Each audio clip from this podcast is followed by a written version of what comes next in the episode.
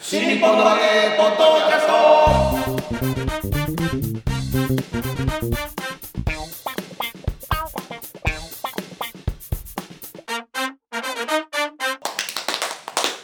はいどうも皆様こんにちは。新日本の揚げポッドキャストの時間がやってまいりました。霊霊者マルコでございます。広瀬和夫プロデュースこちらマルコ満喫新日本の揚げという落語会を定期で成長ホールで行っております、その宣伝のためにやっておりますこのポッドキャストでございます。がまずは私が霊霊者マルコそしてあいやいやいやちゃんとしゃべ戻っちゃったちゃんとしゃべって。最近ちゃんと喋ってたのに。三遊亭満喫です。我々のプロデューサーがこちら。よ広瀬和夫です。ろしくお願いします。はい。さあこちら今日またオーストラリアということで3人でお送りしておりますけれども。まだ帰ってこない。ぶ無事に帰ってきますかね。いや大丈夫でしょう、まああれだけ危機管理しっかりしてるんですから、はい。多分今頃帰ってきてるはずですよねそうですね。はい。えー。うん何してんだよ本当に。いやだから落語 落語タバコ吸ってるんですよ本当ですよ。ね。タバコかどうかわかんないですよ。同じ煙が出るもんだからいやいね。何言ってんすか？合法的なものしかやっておりませうっかりうっかり聞いて。るそう危ない危ない。それをするわけにはいかない。海外イコールそれじゃないですからね。うん満喫師匠がね、はい。この先週の放送が終わった後ですね、はい。ちょっと興味深いことを話しかけたんで、はい。これすちょっと来週話してくださいよって言ったんですけど、はい。どうぞ。どうぞ。雑だねおい。どうぞ。いやだから僕がすごい興味がね、はい。あのやっぱバンドのこと広瀬さんはだってそのプロフェッショナルなわけですよ。バーンの編集長っていうね、はい。これが本業でいらっしゃるわけでしょ。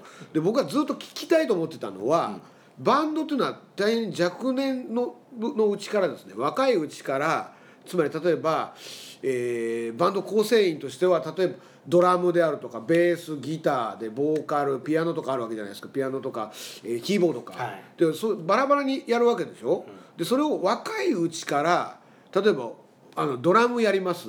ベースやります。ギター俺やります。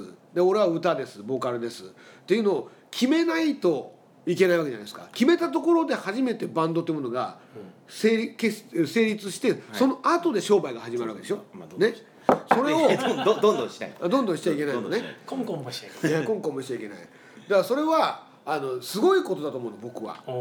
つまり若いうちと10代10代そこそこで、はい。自分はギターをやりたいと、うん。ギターが向いている向いてないとか関係なくギターをやるんだと。でドベースをやるんだとでドラムをやるんだときそれを決められるってこと自体がすごいと思うの。うん。まあ中にはねそのちょっとバンドやりたいけど、ベースがいねえんだけどお前やらないみたいなそうそうそうそうそう。やったことない子に声かけて、じゃあ俺ベースやるよみたいな子もいるかもしれない、でやっぱ花形っていうのはそのドラムの中にもあるわけじゃない。ドラムというかバンドの中にね、はい、やっぱりボーカルがいいボーカルになりたいっていうのからはあの始まるわけじゃないってことですよその芸能自体が。落語家ってなる時にやっぱりスターになりたいっていうのがベースだと思うんですよ。つまりね。うん。で一番花形に行きたいわけじゃないですか。で全員が目目立つとこに。そうそうそうそうそう。で目立つポジションに行きたい。そうそうそれは。ピンですもんね。はい、もう根本的にはそれでいいと思うんです入門する時は、うん。でもその後いや俺やっぱベースの方が向いてるわとか、うん。ギターの方があの俺は自分の力発揮できるやとかドラムやっぱりあのがなる方音が出る方音をたくさん出す方がいいやとかそれはあの決まっていけばいいんですけど決まらない人が多くないですか？結構。それは例えばその新作をやるとか古典をやるとか、うん。あるいはその滑稽話中心にやるとか人情話やるとかそういうことですか？そうあの例えば、えー、と寄席っていうところに行ったとしたら、その今自分の仕事は何なのかっていうことを考えるよりもその自分が一番面白かったという結果にをになしたいとか、う本来はね、はい。本来は全員自分が一番受けたいと思いながらそうそうそう。そうやるんだけれどもやっぱうん。あ途中でね俺、うん爆笑派じゃねえなと。そうそうそうそうそう。でも俺は口調はいいから、うん。古典をちゃんとやると使ってくれるなと、はいじゃあこっちで行ってみ、じ地味かもしれないけど俺はこっちを伸ばそうみたいなね、はい、それが決まってるっていう人それが決まる人っていうのが仕事その後始まるつまり仕事の準備ができた人っていう概念概念的にそうじゃないですか音楽の方は、だってギターやるんだって決まったら歌は、まあ、ハモハーモニーはあるかもしれないけどギターがもう主に専門になってくるわけだからそういうのってどどこで決めるんですかそれはねバンあの逆算して僕はいろんな人に話聞いてますけど、はい。あの成功した人を逆算して考えると分かるんですよ。でつまり失敗した人は5万といるわけですよ。売れなかったミュージシャンって。あーなるほど。だから売れたミュージシャンはそこが見極めできた人ってことですよ。ああやっぱそうなんですはい。ね、、あのねいろいろ聞いてもだからものすごいギターが天才的に上手い人でも、はい。自分は本当は歌手になりたかったと。うん。でもギター弾きながら歌う歌う人になりたかったと。はいあの弾き語りってやつだそしたら、うん。あの「時間ですよ」の天地真理を見てああなりたいと思って子供の時に、はい。ギターを弾いて歌おうとしたら自分は何か知らないけど歌は下手なんだけどギターはめちゃめちゃ上達すると。はあでそこからいろんな出会いがあってギターを弾いてってしたら「お前うまいな」って言われて「そう?」っつって「お前これ弾け」って言われて「お弾け弾けた」みたいな。俺って天才って思いながらギターをやっていくっていうようなねパターンとかあるいはねものすごいその、えーフロントマンとしてボーカリストとしてものすごい売れてる人なのにはい。もともとドラムやってたとかね。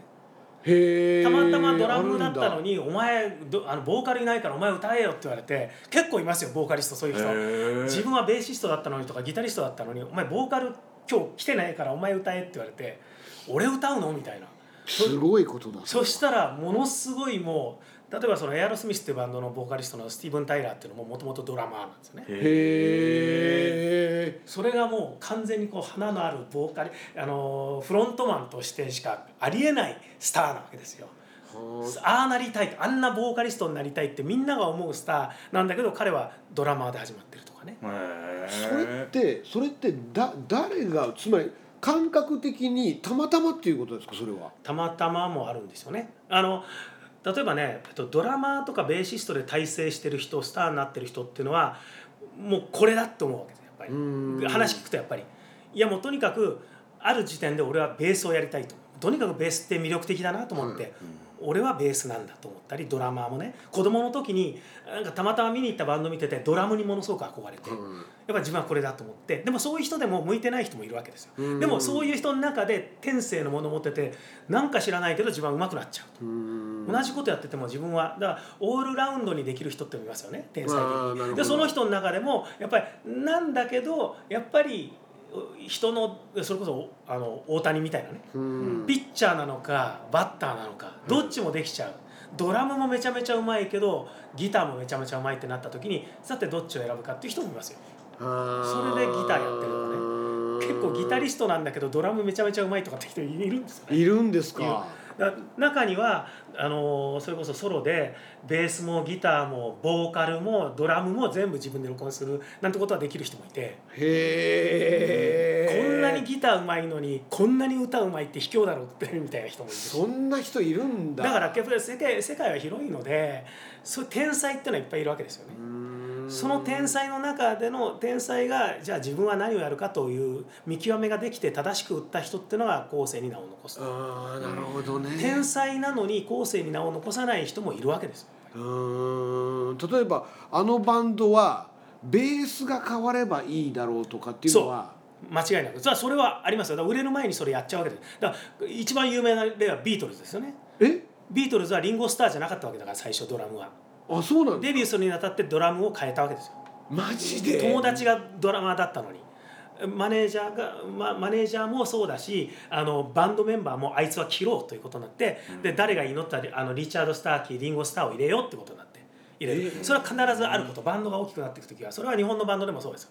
いやいやここまで来たけどやっぱりギター弱いよなっつってそのギターがそのバンド始めたリーダーなのにギターやめさせようぜ。っ てそんなのあるんだ。そう。でその段階である程度大きくなってくるとこの間話したことですけどちょっとマネージメント的な動きをする仲間が出てくるわけです。出てくるっていうかライターだったり、はい。業界で仕事をしてる人が面倒見てあげるよみたいな声出してでそうすると君たちのバンドもいいんだけどあのギター弱いよねって話になってリーダーだしね。いやでもやっぱりこれから上に登っていくにはギター変えないとみたいなああるんですよ。そこやんないと大きくならない。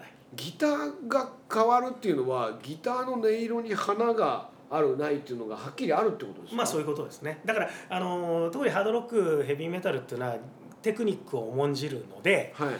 もっとギターが上手くないと他のバンドに負けるよとかね。なるほどな。難しいコード進行ができないといけないということですねソロソロがもっとだからすごいソロ弾けないととかあるいは花がないととかねそれはボーカルに花がないからもっとルックスのいいやつにしようとかそういう例もあるし。あるんですか？それも。ありますねそれはね。実際。やっぱもうちょっと鼻のあるボーカル入れようよとか。だそういうのでバンドって分裂したりメンバーチェンジをしたり、まあ、もちろんある程度大きくなってくるとこん今度は単なるメンバー同士の不和仲が悪いってこともよくありますけどね。不安まあ。不安ながら続けていくっていうこともある、もちろん一つの目的のために、うん。だから講座を降りたら口も聞かない漫才コンビみたいな。なるほどね。それありますよ。だからそれぞれコンサートの当日集まってみたいな。で現地解散みたいな。じゃあ合わせせないんだ。はもうだからそれまでやってくる例えば何十年もやってたら、い。あのリハ音合わせちょっとやればそれでね。でそれぞれみんなうまいしプロだしっていうこともなきにしもあらずですよ。それぞれ楽屋も全部当然別だしはい。それぞれがそれぞれのあの、まあ、自家用ジェットで来たりとかって極端に言うとね。ってへえいうこともありますよね。まあ、そこまでいかないにしてもまあだからとにかく売れるまで頑張ろうぜってやってて売れいざ売れた時にところであいつはいない方がいいんじゃね？とかマジで？そんな生々しいのあんの？すげえ聞きたくないですねそういうのね。聞きたくないよ。自分よくある。がその当事者だったらきついもんな。ものすごくあのだからミリオンヒットを飛ばしたような世界的なバンドでね。それはだから本当はここいつとこいつが始めたんだっていうそのこいつとこいつと2人中心人物がいるどっちが先にバンドの権利を手にするかっていうね。例えばバンド名を買っちゃうとかね。あのツアーに出るにあたって俺にバンド名の権利をよこさないと俺はツアー行かないってだだこねたりとか。えボーカリストはそういうこと言ってね。で「おいちょっと待てよ」と「うん何言ってんだよ」と「いや俺行かないよ」と「やめるよここで。いいの？俺がやめても」しょうがねえなってバンド名の権利を渡す、そしたらそのツアーが終わった後で「お前らクビね」って言っちゃう。すげえ。そういうことは現実にありましたから。はあ。るんですよ。よくあるんですそういうことへえ。ちなみにバンド名だけ残って構成員が全員変わったっていうパターンあるんですか、ありますね。あるの？ありますよ。このバンド何なんだよもともとはっていう。すげえな、そんなことあるんだ。じゃあ最後の一人まで辞めたってことで辞めさせられたっていうことですね。そうそう。あうわーアイドルグループみたいですね。そういうこと。ありますよ。だだからもうそれこそねあの5人で始めたバンドなんだけど今もうドラマーしかいないとかね。でそのドラマーだって本当は途中から入ったやつじゃねえかデビューした時はいたけどみたいなね。そんなね多々あるしリーダーがクビになるバンドってのはいっぱいありますよ。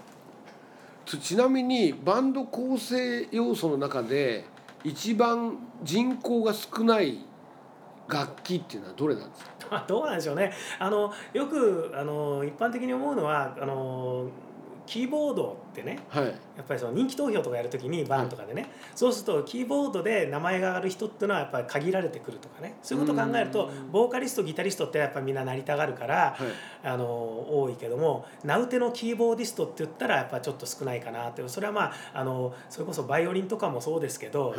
習得するために特殊な音楽教育が必要だったりするケースが多いじゃないですかキーボード。ピアノ習ってるとかの方が。いい。ギターとかとはちょっと違うっていうところで言うと、うん。あのいいキーボーディストっていうのは少ないとかね。だから大学大学の時にあの高校大学であのバンドやろうぜっつって、はい。でもどうしてもディープパープルの曲やりたいとかレインボーの曲やりたいキーボード必要だねっつったらキーボード弾ける女の子を連れてくるっていう。ああなるほどね。ね結構多いと思うんですよ。そういう子はプロにはならない。そうそうそうそう。まあ一応ピアノ弾けるから手伝うよっていう。よく知らないけどハードロックはみたいな。あとやっぱりうまいベーシストうまいドラマーっていうのもそんなに多くはないですよねやっぱりね。ああそうですか。ドラムは一人でうちで練習するのに適さない楽器なんですよね。うん。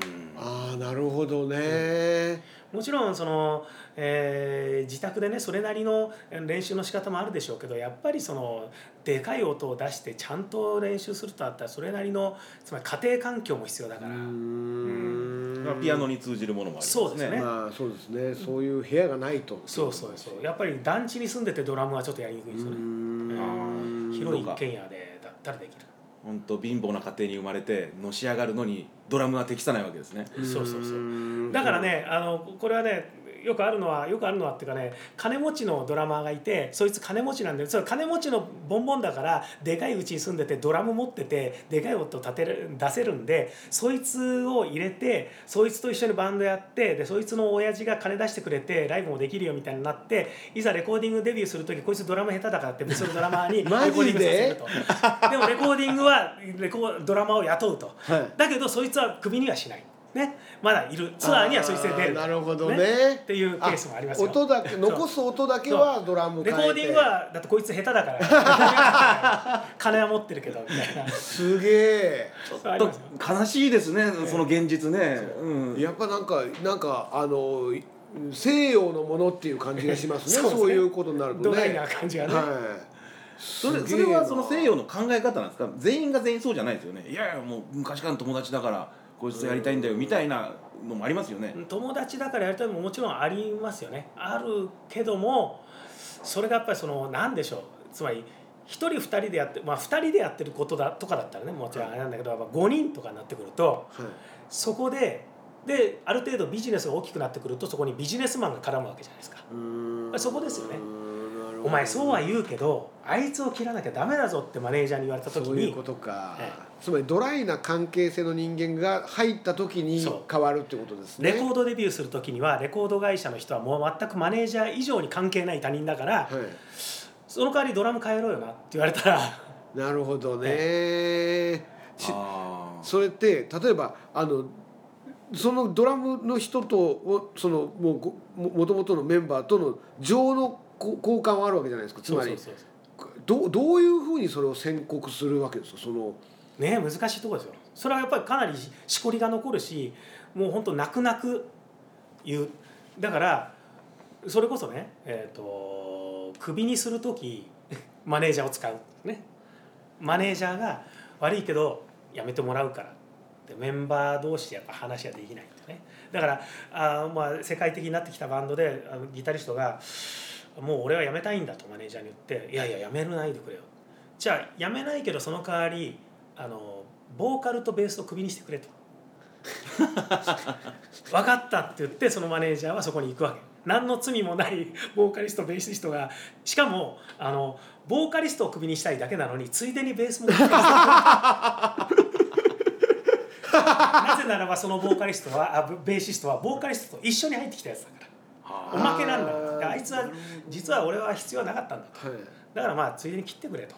うわーすごいなそれ。それはまあでおのずとねボーカルがクビになったらベースもいられないでしょうけどねそういう関係なんだったら。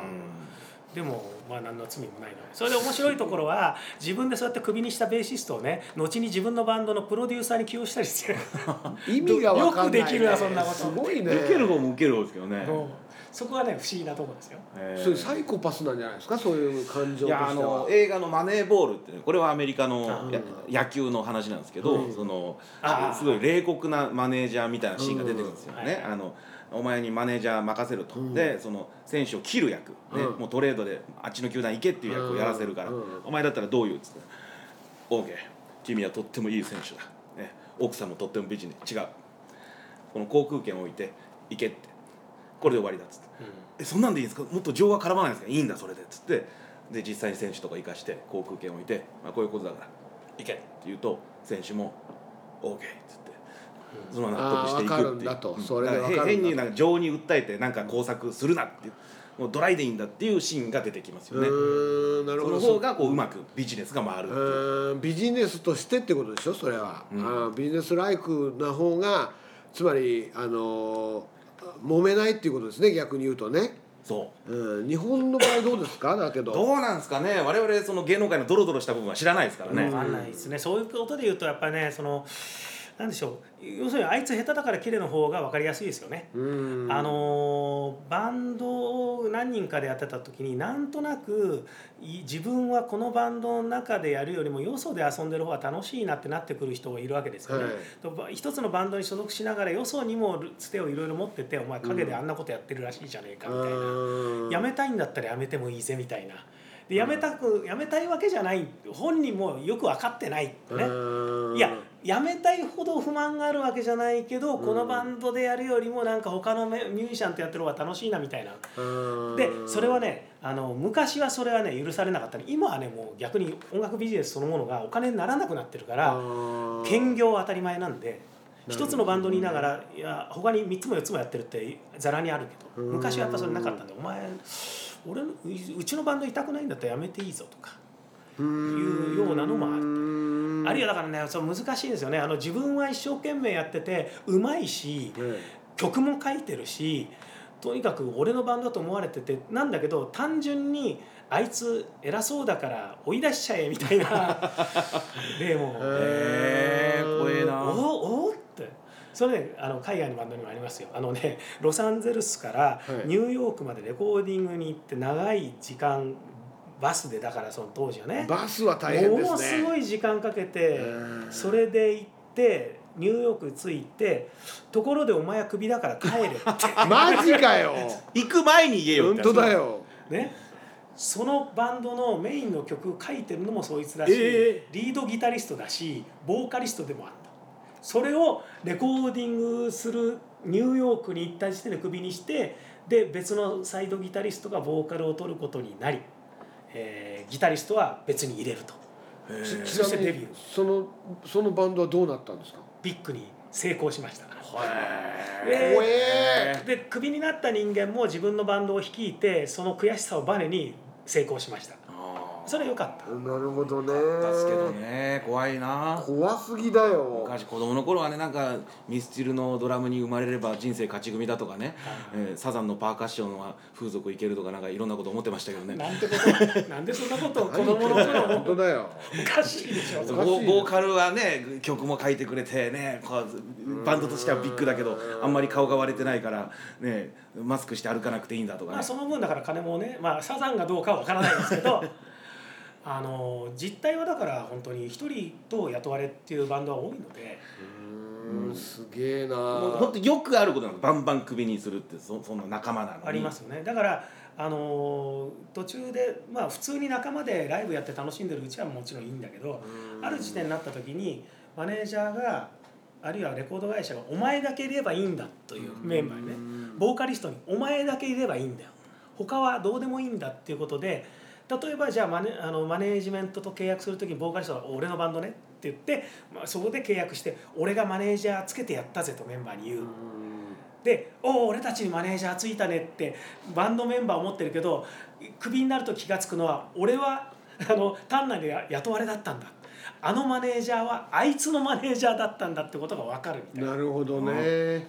これ聞いてるね。若手もうかうかしちゃダメだよテレビに出るのは松之丞だけなんだ成金メンバー。よせよ分かったか？よせよ。よしなさいよあなた。だけど僕ね本当に不思議に思うんですけど長いこと一緒にやってた方がいい音が作れるんじゃないんですか？そういうものでもないですよね。だからそれはあのーなんでしょう。もちろん上手い人同士が集まれば当然そういうこともあるでしょうね。でもそれは何でしょうただオーケストラ考えてみた時に彼らって別に仲良くやってないですよね。譜面通り弾ければいいわけじゃないですか。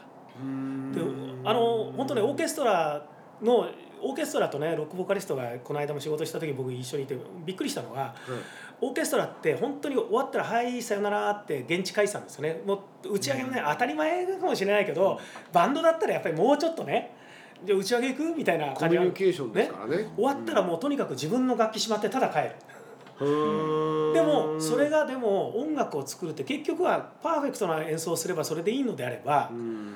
それで済むわけですよ。ところがまあ例えば一つの楽曲を作り上げるっつってもねこれもまたあのいろいろ問題になるところだけどボーカリストが俺が作詞作曲したって曲持ってきたっていうでしょ、はい。でその曲がヒットして、はい。それが例えば日本だとね武道館なんかでやるバンドになり東京ドームでもできるようになりでそいつが脱退してソロでもその曲をやり続けあれは俺の曲だからっつって権利を全部俺が持ってるっていうことになるけどはい。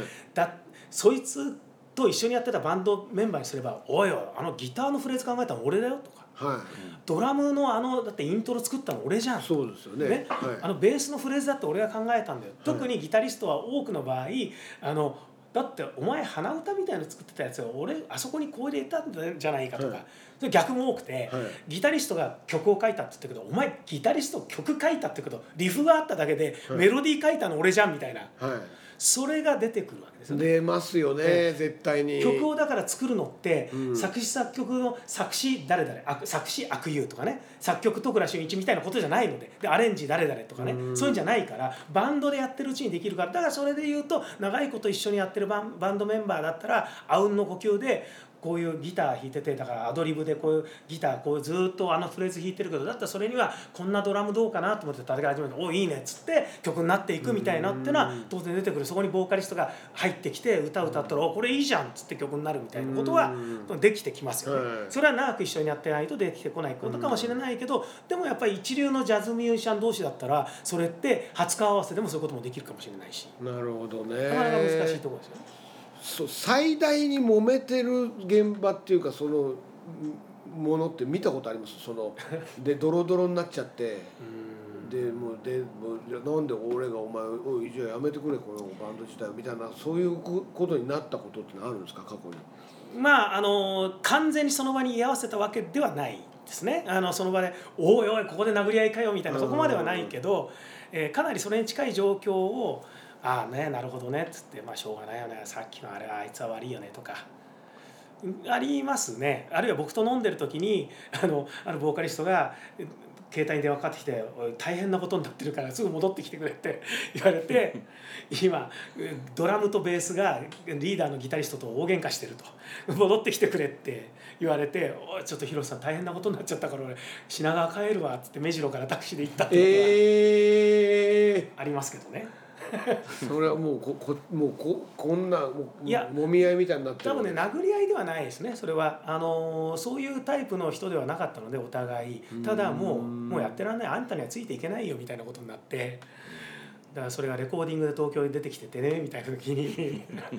どうすんだこの後みたいうなわー初日かなんかですかそれあのやっぱりまだビビジネスミーティングをやってた時かなあるいはプロモーションの時かな、まあ、とにかくボーカリストが僕と飲んでるぐらいだからまだちょっと余裕があった時期なんだけどそういうことが来てであんたのやり方にはついていけないみたいなことになって。まあその、えっと、レコーディングが終わってツアーが終わった後解散っていうか、まあ、メンバーチェンジでしたね、あそうですか、えーだそのドラムとベースはボーカリストと一緒に辞めて別のバンバンドを作ったでギタリストは別のメンバー入れてバンドを続けたとかね。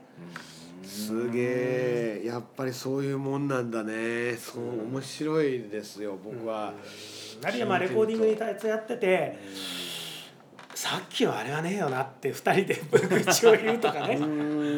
あなひどいよねあれっていうような。その性格とか人格的にまっとうな人間が多いんですか？ちなみにプレイヤーの方には。うんまあそうですね。あの少なくとも本人本人はちゃんとまともな論理を展開してるつもりはい。なんだけどそこに何でしょうね。人から見てそれはまっとうかどうかっていうのは価値観の問題だったり、本気でやってんのかそれとかね、いや本気でやってるよでも嘘だろみたいな適当にやってんじゃんみたいなとこってのはもう本当に感情の問題とかもう水かけ論になってくるので、お前やる気あんのかよってだからレコーディングの最中に決裂してもうレコーディング終わったらお前クビなっていうケースは多々あってやる気ないじゃんお前みたいな「えー、やる気あるよ」って言っても「いやない」とかね。それはななんで覚えてこないんだよとか、ああなるほどね。俺の言ってる通りに弾けよとかね。おいこれで OK なのとかそういうのはありますよ。すげえなやっぱすげえな。なんて言うんだろうなそのドライなところと感情的なところのこの割合みたいなものが絶対的にこの和事のものと違うような気がするんでですすよね。ね。違いますねやっぱり。やっぱり。だからだから家元ってたくさんは分裂しちゃったりとかするんですけどはあはあはあなるほど。だけどそれってさものすごくウェットな状態で分かれるわけじゃないですか。でもどバンドの場合はある程度ドドライさがあるからなんか救われる部分も若干感じるというか、まああの結局よくある話だってみんな思うわけですよね。うーんうんなるほどよくある話だしなと当事者にとっては大きな問題だけどまあよくある話でねっていう。その辺のプレイヤーはそういうそういう世界だっていうことは認識して入ってきてるんですかね。まああのほら。こ子供の頃憧れた時にあーギターかっこいいなじゃあ俺弾いてみようかなって普通はそこだけ考えてやるじゃないですか。でだんだんほらあの日本人だけに限らずねやっぱりある程度そういう世界に入っていくってことはその世界のことを読んだりうん。するじゃないですか、はい。ヒストリーとかね。あそんなことがあって喧嘩別れしたんだとかああのメンバーチェンジはそういうことだったんだとかってやっぱり知識として入ってくるからそれでああこういうことやっぱり本当に起こるんだなこういうことってみたいなねあるいはそのバンドに入れたギタリストがね最初に言ってたことと全然違うことを主張し始めたああ本当にこういうことって起こるんだなってリーダーが思ったりとかね。うん。その全然最初結成したバンドのメンバーのまんまでえものすごく仲がいいまんまでええ。最後も迎えたっていうバンドっていうのは広瀬さんご存知のえっでありまとす、はい最後まで仲が良かったかどうかは別として結成したメンバーで最後まで全うしたのはドラマーが死んだことで終わったレッド・ゼッペリンですよ。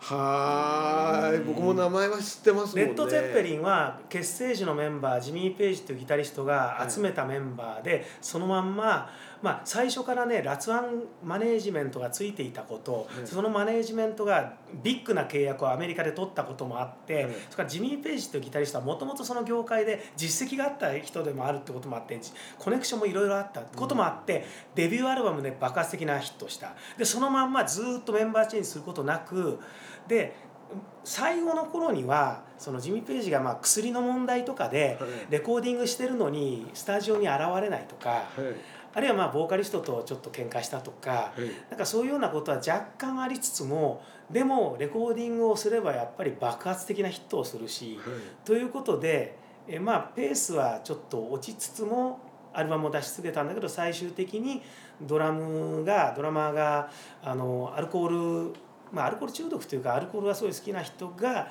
最終的にはその窒息死ですね。吐砂物を喉に詰まらせての。で亡くなってでそこでねそのレッド・ゼッペリンは当然だから別のドラマーを入れて続けるだろうと思ったんですよ、誰もかもがね。はい。で入れるんだったらコージー・パウエルだろうとかって名前はいろいろ上がってたんだけど、はい。そこで解散したんだねだからこそ伝説としてはすごく残ってるし、まあ、その後だからドラマーいないけれどもあるいはベーシスト抜きでボーカルとギターだけがあのレッド・ツェッペリンの曲をやるツアーをやったりとか再結成したとかって1回だけの再結成コンサートとかってやるんだけどでもやっぱりあそこでちゃんと解散したことは良かったんだろうなと思います。よなるほどね、えそそ逆にブランドがつくわけですね、え再結成もすごいの見とかないとってなるわけだ、ええ。ただそこで最初の4人は仲がいいから集まったわけではないってことはポイントですよね。うん。ジミー・ページっていうギタリストがこいつは使えると思って集集めた4人だったということ。です。うん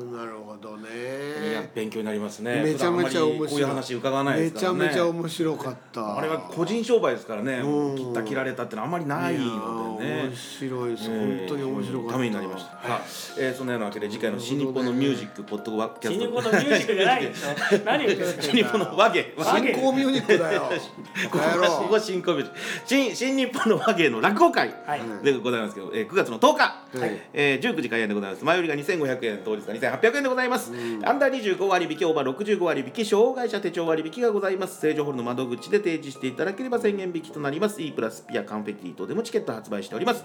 お問い合わせは東京0331の1313成城ホールまでお願いします。では満喫師匠ね、えー、広瀬さんにはい。聞きたいことを、はい。えー聞けました。今日は楽し聞けてすごくためになりましたけど、はいリスナーはどうなんですかね。いやいやこれは面白いでしょう 落語の話しろよとか。いやいたまにやいやいやはこういうのもね、うん、すごくためになりました。最後締めの一言お願いします。今日学んだことですけど、はい新日本の和芸ではですねあの外国枠とデブ枠のメンバーチェンジお願いします 新日本の和芸ポッドキャスト外国はドライだね。